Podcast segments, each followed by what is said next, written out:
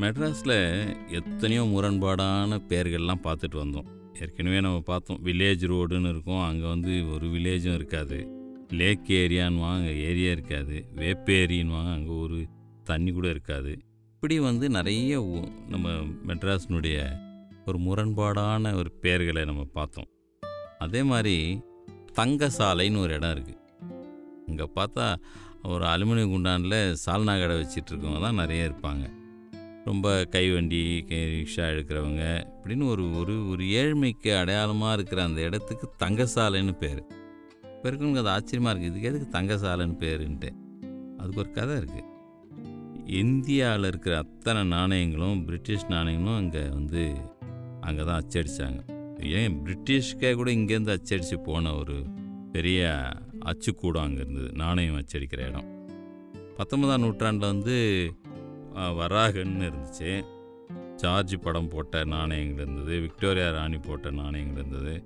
இதெல்லாம் தயாரித்தது வந்து முதல்ல கோட்டையில் ஒரு ஒரு சின்ன அச்சடிக்கிற இடம் இருந்தது நாணயங்கள் அச்சடிக்கிற இடம். அதன் பிறகு இங்கே வந்து ஏழு கிணறு இருக்கு இல்லையா? மின்ட்டு. அது பக்கத்தில் இப்போ வள்ளலாறு நகர்னு சொல்கிறாங்க அந்த இடத்துல ஒரு காயின் அச்சடிக்கிற இடம் ஒன்று அங்கே உருவாக்குனாங்க. வராகன் பகோடான்னு நிறைய நாணயங்கள் அந்த இடத்துல அச்சடிச்சாங்க. அது என்ன வராகன்னாக்கா வேற ஒன்றும் இல்லை. இத்தனை வராகன் கொடுத்து மெட்ராஸை வந்து வாங்கினார் ஃப்ரான்சிஸ் டேன்லாம் சொல்லுவாங்க. பதினாறு வராகன் கொடுத்தோன்மோ வாங்கினார்னு வராகன் என்பது அங்கே நாயக்கர் கால ஆட்சியிலப்போ காயினில் வராக அவதாரம். அவங்க திருமால் வழி பக்தர்கள். அதனால் என்னன்னா அவங்க வந்து வராக அவதாரத்தை திருமாலினுடைய வராக ஒரு அவதாரம் த- வராக அவதாரம் அதை பிரிண்ட் பண்ணுவாங்க.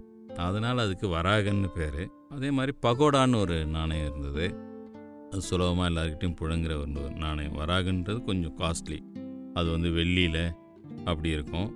அப்புறம் வந்து வெண்கலம் இது மாதிரிலாம் இருந்தது. ஒரு மாதிரி வெண்கலம் வெள்ளி போன்ற பூச்சி கொடுத்த நாணயங்கள்லாம் கூட இருந்தது. இதெல்லாம் அங்கே உருவாச்சு. பகோடா என்பது கொஞ்சம் கம்மின்னு சொன்னேன் இல்லையா? ஒரு பகோடான்னு ஒரு இது இருக்குது ஒரு ஒரு தின்பண்டம் இருக்குது இல்லையா? பகோடா. பகோடான்னு வாங்கி சாப்பிடுவோம் பகோடா. அது வந்து என்னென்னா கடலை மாவும் வெங்காயமும் போட்டு பேசிஞ்சு எண்ணெயில் பொறிச்சு எடுக்கிற ஒரு பண்டம். என்னென்னா என்ன சொல்கிறாங்கன்னா அதுக்கு ஏன் பகோடான்னு வந்ததுன்னா அதனுடைய விலை ஒரு பகோடா. அதனால் அதுக்கு பகோடான்னு பேர் வந்ததுன்னு சொல்லுவாங்க. என்னமோ அந்த காயின் போயிடுச்சு ஆனால் பகோடா மட்டும் இப்போ இருக்குது இப்போ அந்த பகோடான்றது ஒரு பொட்டலம் ஒரு சின்ன இந்த மந்தார இலையில் கட்டி பொட்டலம் பொட்டலமாக அடுக்கி வச்சுருப்பாங்க. ஒரு நூலில் கட்டுவாங்க. பகடான்னு அதை அந்த பொருளை ஒரு மந்தார இலையில் வந்து மடித்து நூல் போட்டு கட்டி சுற்றி வைப்பாங்க. அது ஒரு இப்போ இருக்கிற அந்த பிளாஸ்டிக் காலத்தில் அதெல்லாம் அடியோடு மறைஞ்சே போச்சு மெட்ராஸில்.